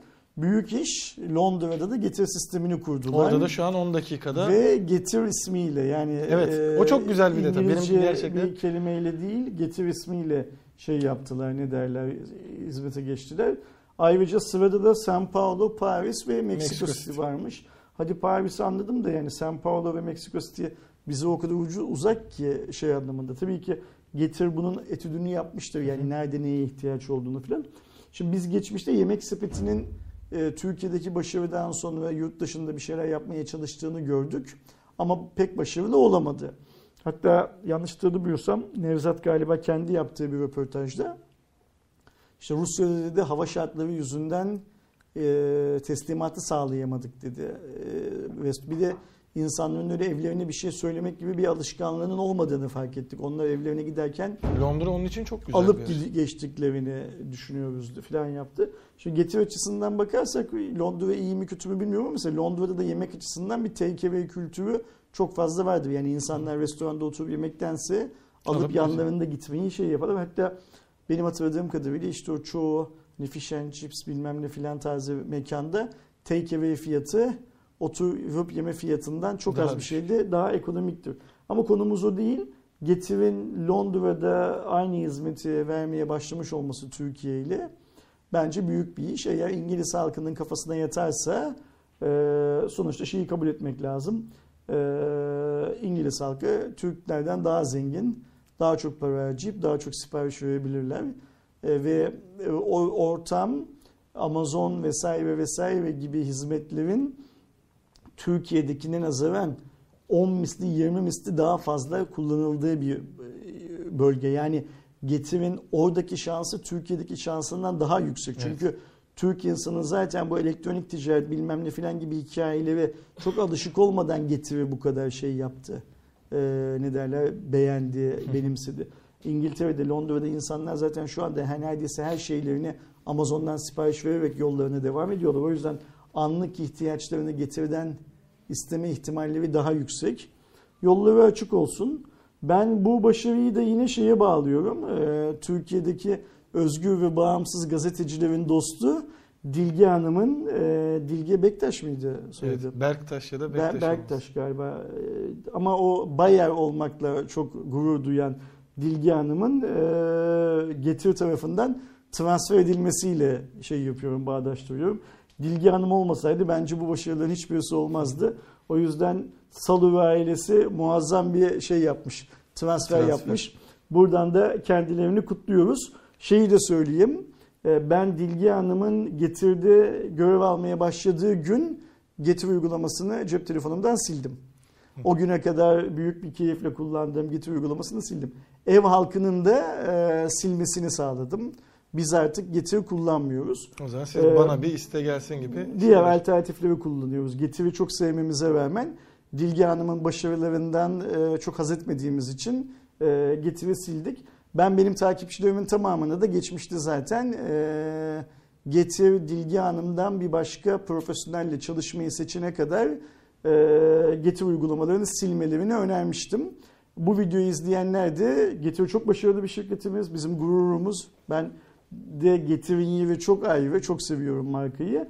Ama Dilge Hanım'ın çalıştığı bir şirketle iş yapmayı kendime yediremiyorum.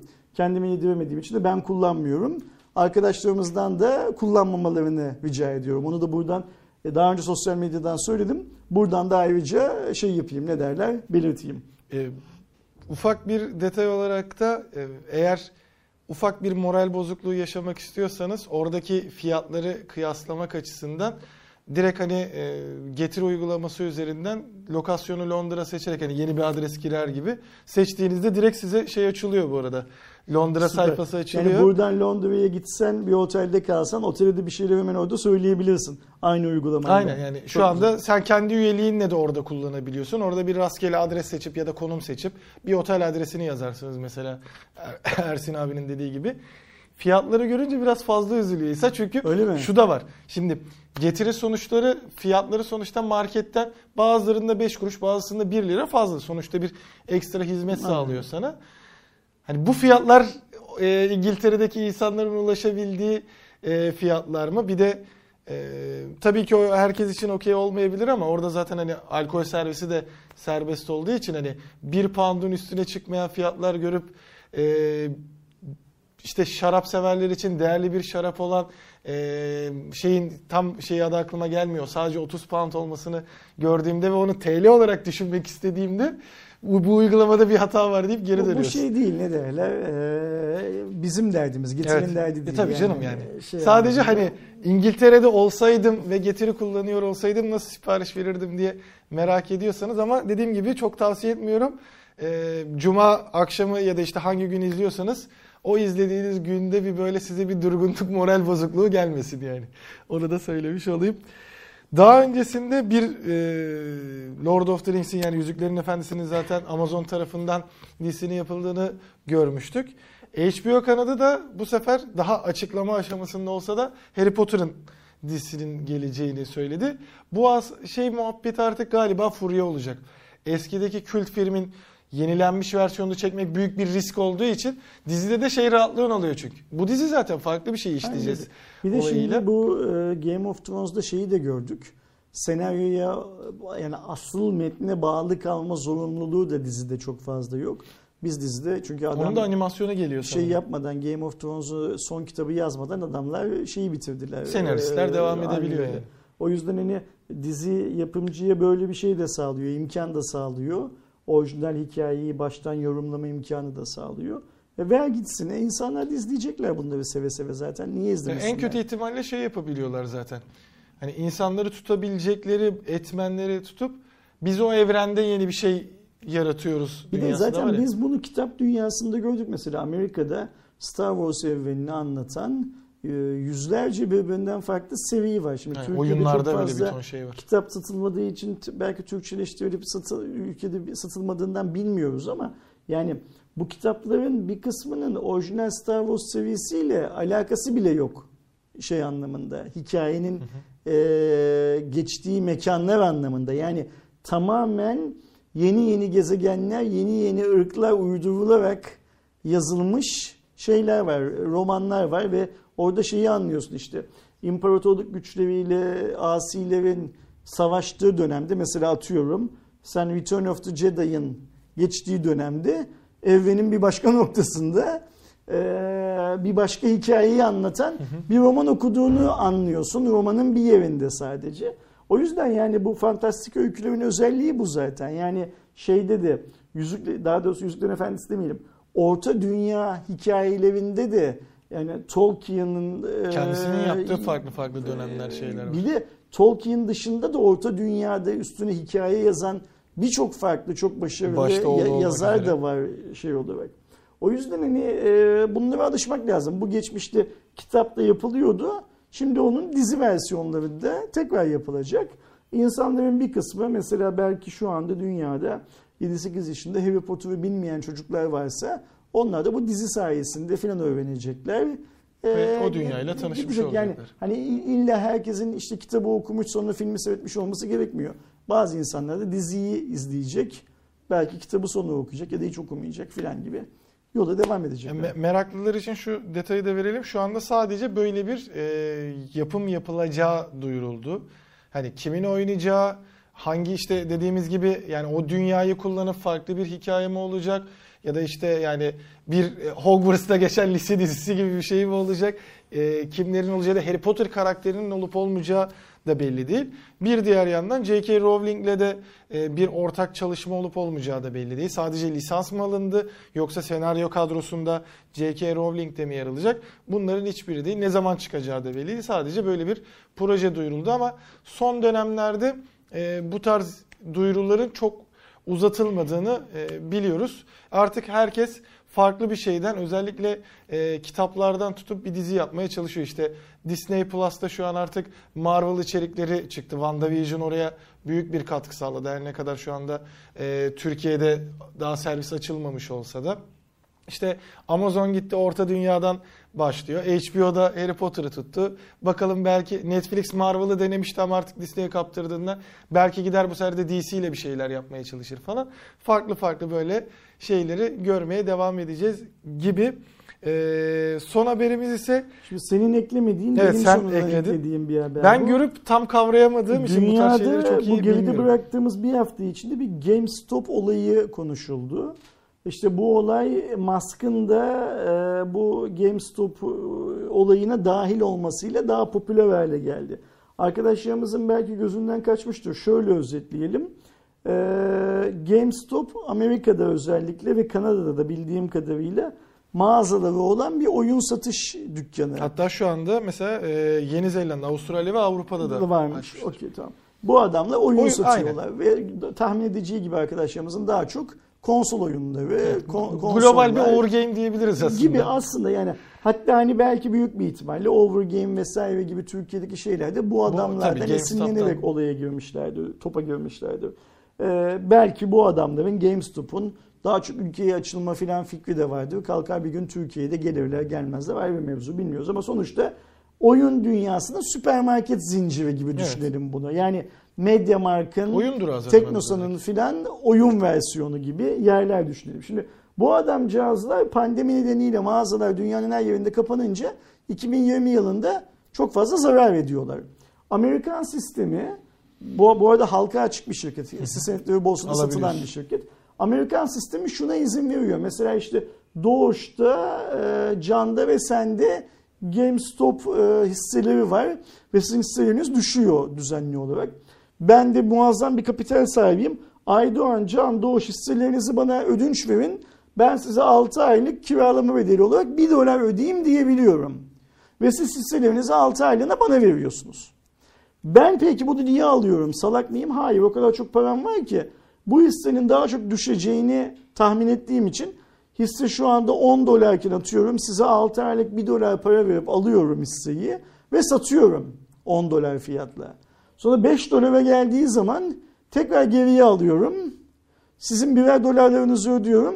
$4 bende kar olarak kalıyor. Amerikan sistemi buna izin veriyor. Tabii ki bunu çok büyük kapital sahibi olan şirketler yapıyorlar Amerika'da. Ancak Reddit'te Amerika'nın en büyük bu işleri kovalayan yatırım fonlarından bir tanesinin GameStop üzerinde böyle bir oyun oynadığı anlaşılınca dünyanın birçok noktasındaki birçok Reddit kullanıcısı organize oluyor ve GameStop hisselerini satın almaya başlıyor. Şimdi plan neydi? Büyük kapitalin, kapitalist düşüncenin planı neydi? Ben bunu kiralarım, fiyatı aşağı düşürürüm, aşağı satarım. Ben sattıkça fiyat aşağı düşer. Çünkü benim elimde ne kadar çok GameStop hissesi olursa ben satmaya başlayınca fiyat aşağıya düşer ister istemez. Aşağıdan toplarım, kiraladıklarımın kira payını öder, oh temiz parayı yaparım. Şimdi Reddit ya da internet dostlukları, internet arkadaşlıkları o kadar güçlü ki artık Reddit'tekiler bunu fark ettikleri zaman her fiyattan GameStop hissesi almaya başlıyorlar. Aydoğan'ın gücü bir tane hisseye yetiyor, bir tane alıyor. Doğuş'un gücü 100 hisseye yetiyor, 100 alıyor. Can belki 10.000'e yetiyor, 10.000 alıyor. Benim belki hiç param yok ama fikren destekliyorum bu olayı. Amacımız burada GameStop'u yaşatmak falan değil. Amacımız sermayeye, kapitale darbe vurmak aslında. Yani bu merkeziyetsiz olan dünyayı Bitcoin'le, daha doğrusu kripto şeylerle, paralarla hayatımıza giren, blockchain teknolojisiyle hayatımıza giren merkeziyetsiz zihniyetin başkaldırısını, gücünü aslında dünyaya göstermek. Elon Musk durumdan haberdar olduğu zaman da anladığım kadarıyla Elon Musk da bunu destekliyor. Alıp almadığından emin değilim ama destekliyor. Elon Musk gibi bir adam desteklediği zaman o Reddit'teki grup daha da bir güçleniyor tabii ki. İstanbul'un Türkiye'sinin, pardon dünyanın Türkiye'sinin İstanbul şehrinde yayıncılık yapan Ersin bile olaya dahil oluyor bir şekilde canı isterse. Ve GameStop hisseleri o kapitalin, yani eli üçgen mızraklı şeytanın düşürüp kar etmeye çalıştığı hisseler patlattılar yani, yükseliyor. Yükselince ne oluyor? Senden, ondan, diğerinden bunu ucuz fiyata alıp düşürmeye çalışan şirket muazzam zararlar yazıyor. Niye? Çünkü Aydoğan'dan borç aldığı hisseyi Aydoğan'a geriye vermesi lazım. Ama sattı. 10 dolardan sattı. Hisse oldu 20 dolar. Ve bu işi yapan şirket geçen hafta iflasını açıkladı. Bu çok önemli.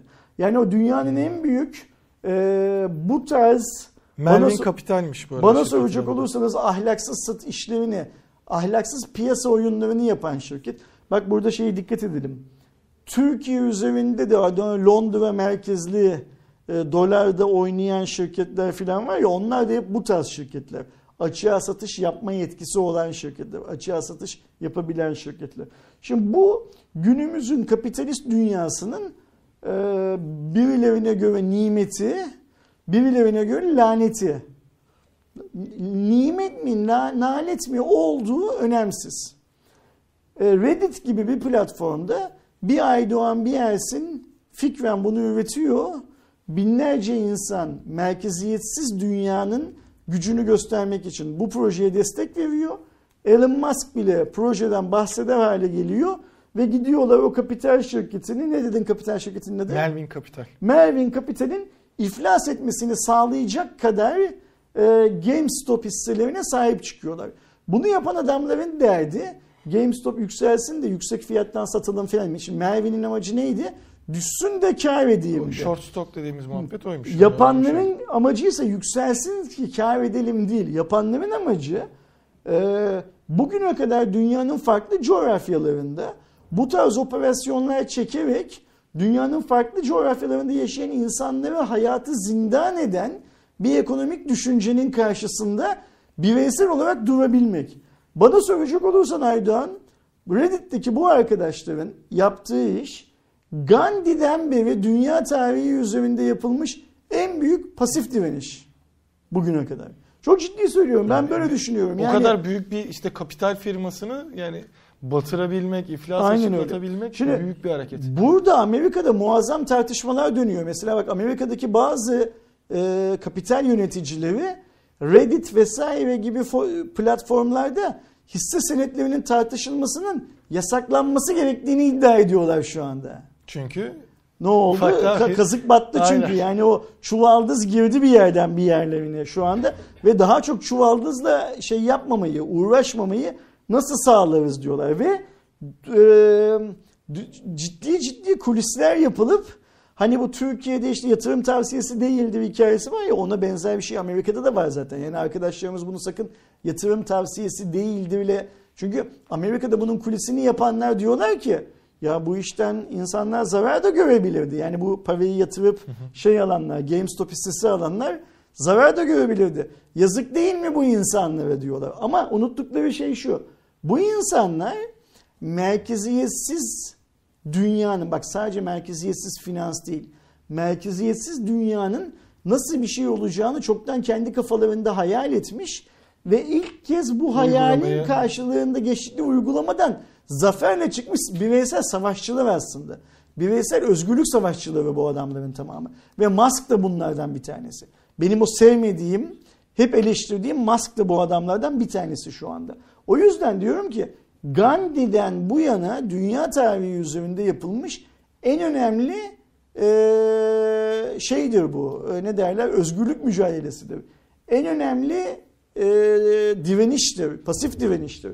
Ve Reddit'te bir iki kişinin ateşlediği bu fitil dünyanın en büyük kapitali, bu işi yapan kapital şirketlerinden bir tanesini Melvin Capital'in iflas etmesine neden olmuştur.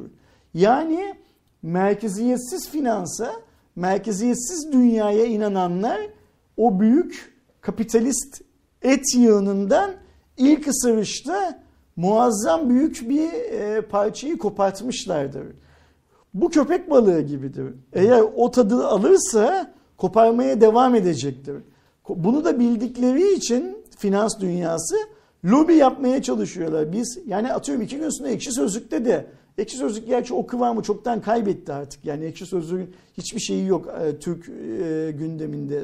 Söz hakkı yok. Ekşi Sözlük boşa konuşanların merkezi oldu ama Türkiye'de de başka bir yerde insanlar buna benzer oluşumlara karşı ayaklanıp birer dolarlık, 2'şer dolarlık, 10 liralık, 20 liralık yatırımlar yaparak bazı şeyleri kurtarabilirler. Mesela tedavi olacak ilaç bulamayan hastalarımız var ya, çocuklar var. Evet. Köy okulları var ya, şey bulamayan, bilgisayar bulamayan, tablet bulamayan falan. Bak şimdi blockchain teknolojisi bu adamların tamamına insanların yardım etmesini ve bu adamlara yardım edilen fonun kendi içinde para kazanarak kendi kendini amorti etmesini sağlamaya muktedir bir şey. Sen, ben, belki arkadaşlarımız, Allah herkesten razı olsun, güçleri yettikçe bir yerlere yardım ediyor ya, o yardımı böyle bir teknolojik düzen içinde organize edecek olan Türkiye'nin Elon Musk'ı olabilir mesela. Doğru. Şey anlamında. Yani neyi söylemeye çalışıyorum? Bir şey coin çıkartıp o coin'in senden benden topladıkları 1 liralarla ya da bir şey blockchain'i, bunun coin olması şart değil. Bir şey blockchain'i çıkartıp bu blockchain'in Türkiye temelli olmasına gerek yok. Türkiye'de bunun yasal zorunlulukları henüz belirlenmediği için senden benden topladıkları birer dolarla ya da senin benim abone olup önümüzdeki 2 yıl boyunca her ay $0,25, 1 lira verme garantimizle sorunların bir kısmına çözüm üretebilirler. Gelmeye çalıştığım nokta bu. Ve bu sadece Türkiye'de değil, dünyanın her yerinde yapılabilecek bir şey. Merkezi olarak da yapılabilir. Dünyanın tek bir noktasında bölüm bölüm de yapılabilir. Sadece Şanlıurfalılar da kendileri için yapabilirler. Atıyorum sadece Göksu evlerinde oturanlar da kendileri için yapabilirler. Buradaki iş yine dönüyor dolaşıyor. Şeye geliyor, ne derler, üretimin büyüklüğüne geliyor. Yani Çin'in gücüne dönüp dolaşıp geliyoruz yine. Ne kadar çok üretebilirsen o kadar karlı olursun da geliyoruz. Ama Reddit'in bu şeye verdiği ders, Melvin Capital'le verdiği ders aslında Melvin Capital özelinde dünyanın para baronlarına verdiği ders, Reddit bunu vermiyor tabii ki, Reddit kullanıcıları veriyor. Evet. Çok önemli bir adım. Belki şimdi de daha net anlamış oldum. Belki de Gandhi'den bu yana en büyük sivil direniş ama insanlığın ayda attığı adımdan sonra dünya üzerinde atılmış belki de en büyük adım bu. Bunu böyle değerlendirmek lazım. Beni çok sevindiren, çok şaşırtan ve okuduğum her şeyi okumaktan çok büyük keyif aldığım bir şey bu. Yaklaşık 10 günden beri her gün bunu takip ediyorum. Şey anlamında. Süper bir olay, geldiği yer yani sonuç muazzam. Şimdi daha çok köpek balığına, daha çok piranaya ihtiyacı var dünyanın. Daha çok ayıya ihtiyacı var, daha çok etabura ihtiyacı var ki o kapitalden yani bugüne kadar oturmaktan yağlanan, o dünyanın tüm parasını yöneten kapitalden daha büyük parçalar ısırılabilsin diye. Kapital kendini korumayı çok iyi beceriyor. Nasıl beceriyor? Yeri geliyorsa Trump'ın bile özgürlük haklarını elinden alabiliyor. Öyle ya da böyle nedenlerle. Benim bu konuyla ilgili yazdığım bir yazı ayın birinde, bundan 2-3 gün sonra çıkacak olan In Business dergisinde. Biliyorsun Türkiye'de yeni bir dergi var. Evet. Dünya standartlarında hazırlanmaya çalışan bir iş dünyası dergisi var Türkiye'de. İşte yerli ve milli denilen şey neyse dergide o mantıkla çıkartılmaya çalışılmış. Zaten işte Turkuaz grubunun çıkarttığı bir dergi bu. Yani dergi iyidir, dergi kötüdürden bahsetmiyorum. Yeni bir dergi var Türkiye'de. Dergilerin tek tek kapandığı bir ortamda basılı dergiden bahsediyoruz.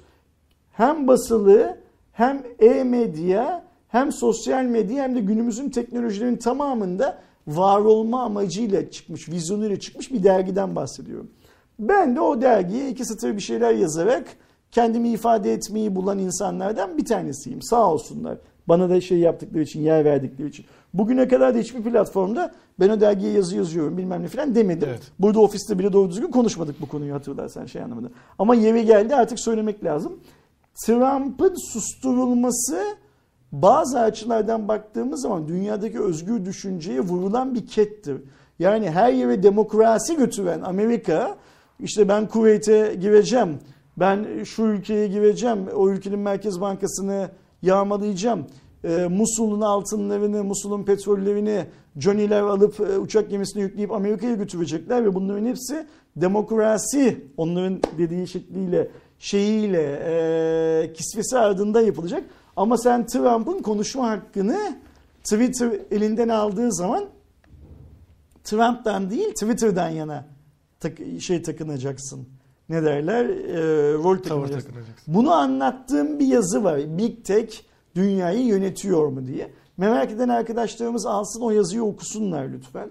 Bildiğim kadarıyla dergi, yani In Business dergisi tüm Türkiye'deki gazete bayilerinde satıldığı gibi e-platformlarında tamamında var. Her yerde var. Tüm e-platformlarda var. Şimdi o konuyla bu konu aslında çok benzer konular. Trump'a ne yaptılar? Trump'ın sosyal medya hesaplarını durdurdular, değil mi? Sonra Trump'ı destekleyenlerin buluşacakları uygulamayı, şu uygulamada buluşalım dedikleri uygulamayı hem Android hem iOS eş zamanlı olarak marketlerinden çıkarttı.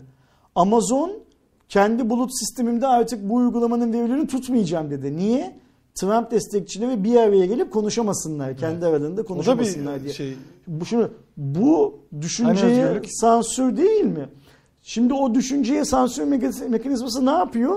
Aman diyor, Reddit tarzı platformlarda ya hisse senedi yatırım bilmem ne filan gibi şeyler konuşulmasın diyor.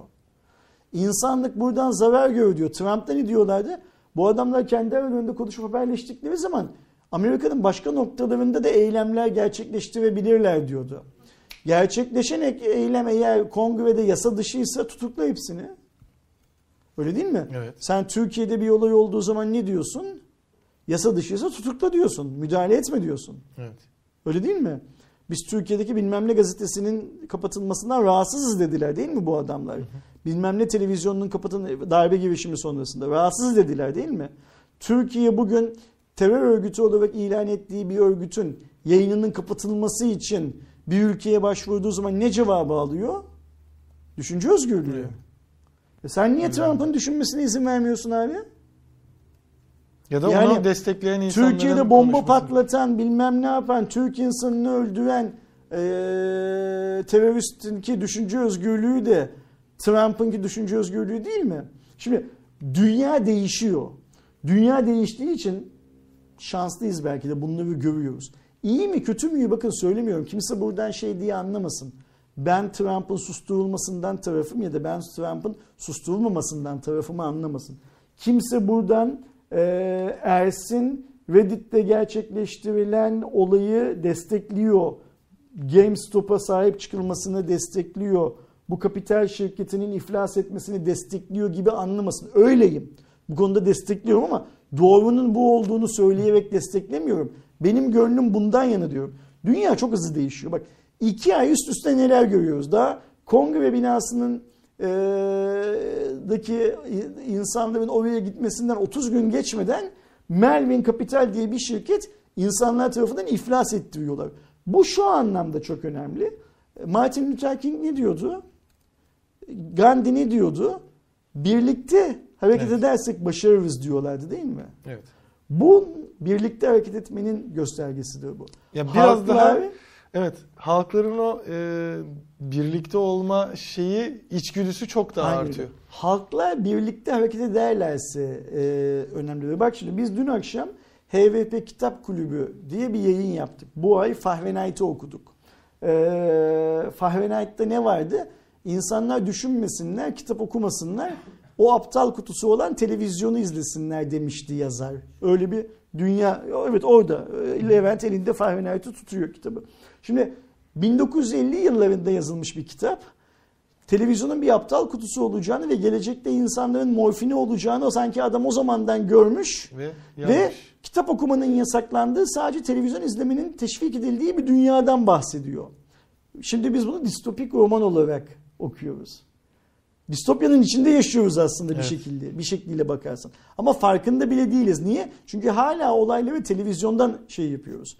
Bu adam bu kitabı yazdıktan yıllar sonra birileri kalkıp televizyonu aptal kutusu olarak isimlendirdi. Sen, ben de aptal kutusu diyoruz. Evet. Arkadaşlarımız da diyor belki, ama günün bilmem kaç saatini televizyon karşısında geçiriyoruz. Reddit'te adamlar günün bilmem kaç saatini televizyon karşısında geçirmediler. Reddit'te adamlar birleşirsek biz bu Marvin Capital denilen şirketi yeneriz ve GameStop üzerinde oynadığı oyunu bozarız dediler. Bunu demelerinin amacı GameStop'u çok sevdikleri için değildi. Sadece bunu demelerinin amacı dünyada yürürlükte olan kapitalist sistemin, bankacılık sisteminin aslında bireylere nefes alacak yer tanımaması, kapitali öne çıkarması, kapitalistlerden yana olmasına karşı bireysel olarak tepki vermekti. O yüzden bu olay çok önemli bir olay. İnşallah bu olayın da, bana izin verirlerse, Şubat sayısında In Business'a kendi gördüğüm açıdan yazarım. İnşallah biz bu gerçekleşen olayın devamını çok sık görürüz. İnşallah bu tüm dünya insanlarına birleşirlerse her şeyi yapabilecekleri gücü olduklarının hatırlatacak bir kıvılcım olur sadece. Ya ve bunun gerisi, şey olur, bunun gerisi birçok farklı noktada gelir inşallah. Biz doğuştan talihsiz bir kromozom hastalığına sahip olan 10 yaşındaki çocuğun ilkokula alınmayışını Twitter'dan tweet atarak destekleyemeyiz. Buna karşı çıkamayız. Aksiyona geçerek karşı çıkmamız lazım. Nasıl aksiyona geçeceğiz? Onu derse almayan okula gideceğiz. Olayla ilgili hiçbir bağlantımız yokken bile o okuldaki öğretmeni, o okuldaki müdürü, o şehrin Milli Eğitim Müdürü'ne, Milli Eğitim Bakanı'na ve o çocuğun derse alınmamasını isteyen diğer ailelerin velilerine yanlış yapıyorsunuz arkadaşlar. Bu yol doğru yol değil diyeceğiz. O da insan. Instagram'da like ederek, Twitter'da yaparak, televizyonda haberini görünce Allah kahretsin bunu ve diyerek yol alamıyoruz. Niye alamıyoruz biliyor musun? Türkiye'de herkes emniyet şeridinin kullanılmasına karşı. Ama Türkiye'de herkes emniyet şeridini kullanıyor. Evet. Türkiye'de herkes arabanın bir tane şeyi olduğunu, sinyal kolu olduğunun farkında. Önündeki kullanmadığı zaman küfrediyor ama kendisi de kullanmıyor.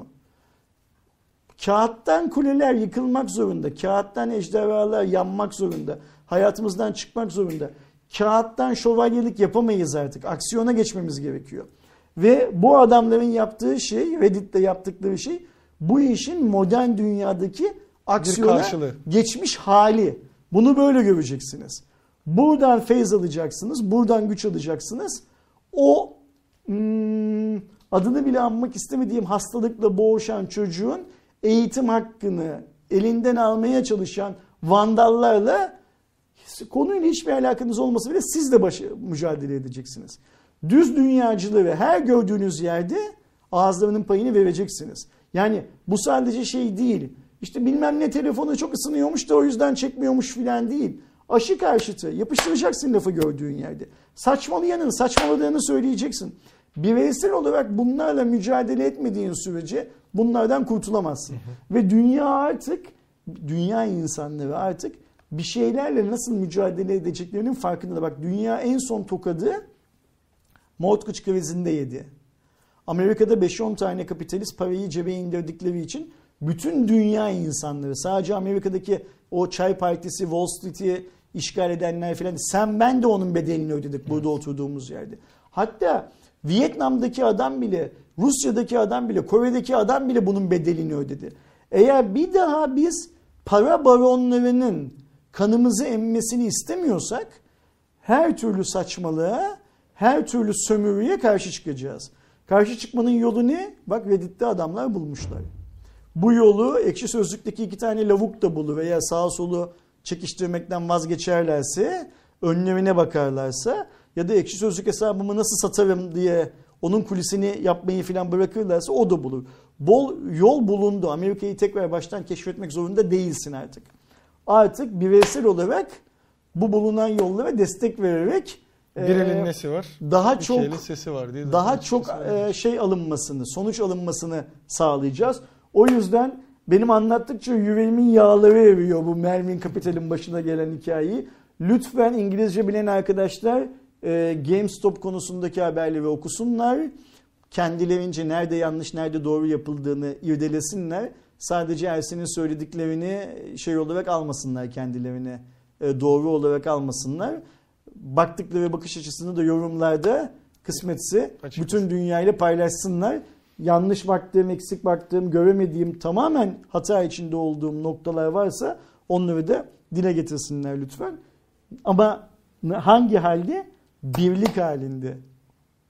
Ya tabii ki. Yani zaten olay tamamıyla oradan çıkan bir durum. Hani Reddit'teki örneği de daha önceki örneklerde yani bir şeylerin dikkat çekmesi. Bu demir yumruktur. Reddit'ten evet. Çıkan şey dünyayı yönettiğini zanneden para sahiplerinin çenesine indirilmiş demir bir yumruktur aslında. Ve bir yumrukta nakavt etmeyi becerdiler şeyi.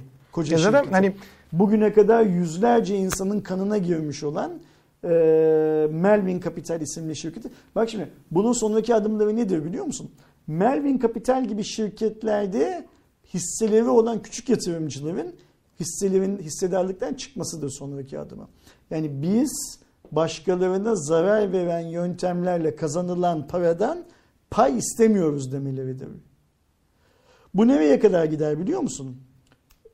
Gramajı çalınmış ekmeği üretmemeye kadar gider. Tabii. Yani halk sağlığına zarar verecek olan köfteyi satmamaya kadar gider. Burada önemli olan bu bilinci 3 kuruş daha fazla kazanayım diye insanların birbirleriyle paylaşmalarıdır. Devletler bu bilinci bugüne kadar halklarıyla paylaşamamıştır.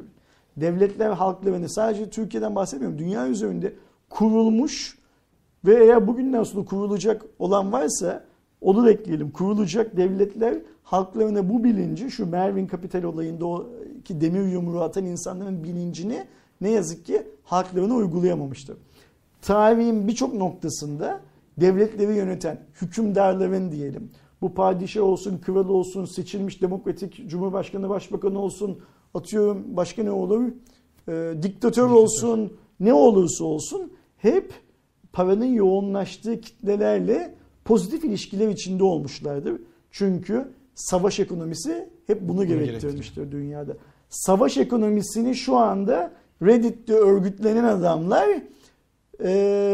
binlerce yıldır dünyanın üzerinde yapılandan çok daha farklı bir şekilde birer dolarlık, ikişer dolarlık katılım payıyla nasıl yapıldığını tüm dünyaya göstermişlerdir. Fiziki olarak bu adamların yanında saf tutamasanız bile fikren bu adamların yanında saf tutmak dünyanın geleceği için çok önemlidir benimsemek arkadaşlar. Benimsemek çok daha önemli tabii ki. Çünkü işin şey tarafında, hani çok basit bir örnek verilirse, bu tarz örnekler de çok veriliyor aslında. Sizi bir sivrisinek ısırsa ya da sivrisineği gördüğünüzde hemen bir tokat yapıştırıp öldürebilirsiniz. Ama bir sivrisinek seni sıtma da yapabilir. Ama bir anda sana yüzlerce sivrisinek saldırsa yaşama ihtimalin neredeyse yok. Hani o açıdan baktığımızda eğer sivrisinek için biz ne kadar büyük bir varlıksak, bizim gözümüzde ne kadar bir büyük varlık olsa o kadar toplanmak, o kadar birlik olmak gerekir. Bunu da doğru bir şekilde, doğru yolla yapmak gerekir. Onu yaptığınız sürece işte en yakın örneği de... Doğru mücadeleyi veren sivrisinekler olun. Evet. En azından. Cuma raporu bitiyor böylece değil mi? Bu sefer yine bir rekor daha kırdık galiba. Netflix haberi söyleyeceğim mi? Netflix haberi şu an... Tomb Raider'ın belki bir şeyi yapı ama şu an ertelendi sanırım. Bilmiyorum. Yanlış okumadıysam. Hemen direkt doğuştan bir Doğuş geldi. Tomb Raider'ın Netflix'te dizi olarak mı? Animasyon serisi olarak geleceği haberini atladığımızı yaptı. Bu arada koymamıştım, görmüştüm de ama Doğu şeyden bu eklentide geldi. Onu da söyleyelim. Gerçi bir önceki haliyle Cuma raporunu bitirsek daha ateşli bitmiş olurdu. Evet. Hani böyle biraz gazı kaçtı. Tam orada görüşürüz diye şekilde bitecek. Ama Tomb Raider'la bitirmiş oldum. Tomb Raider'ın animasyonunun da Netflix'e gelme ihtimali varmış. Oğlumuzu da kırmayalım. Önümüzdeki hafta yeni bir Cuma raporuyla Aydoğan'la birlikte karşınızda olacağız arkadaşlar. Biraz uzattık. Bilerek şu son konuyu biraz daha uzattım ki tekrar belki izleyen iki kişi olursa, iki kişiden daha bir kişiyi kazanırsak ben de mesela daha fazla olayı kavramış oldum. Süper olur diye özellikle ekledim, senin eklemediğini görünce de. Haftaya görüşürüz. İnşallah haftaya ve ondan sonraki haftalarda da bunun gibi müjdeli haberlerle Cuma raporunu bitiririz. Hoşçakalın. Hoşçakalın.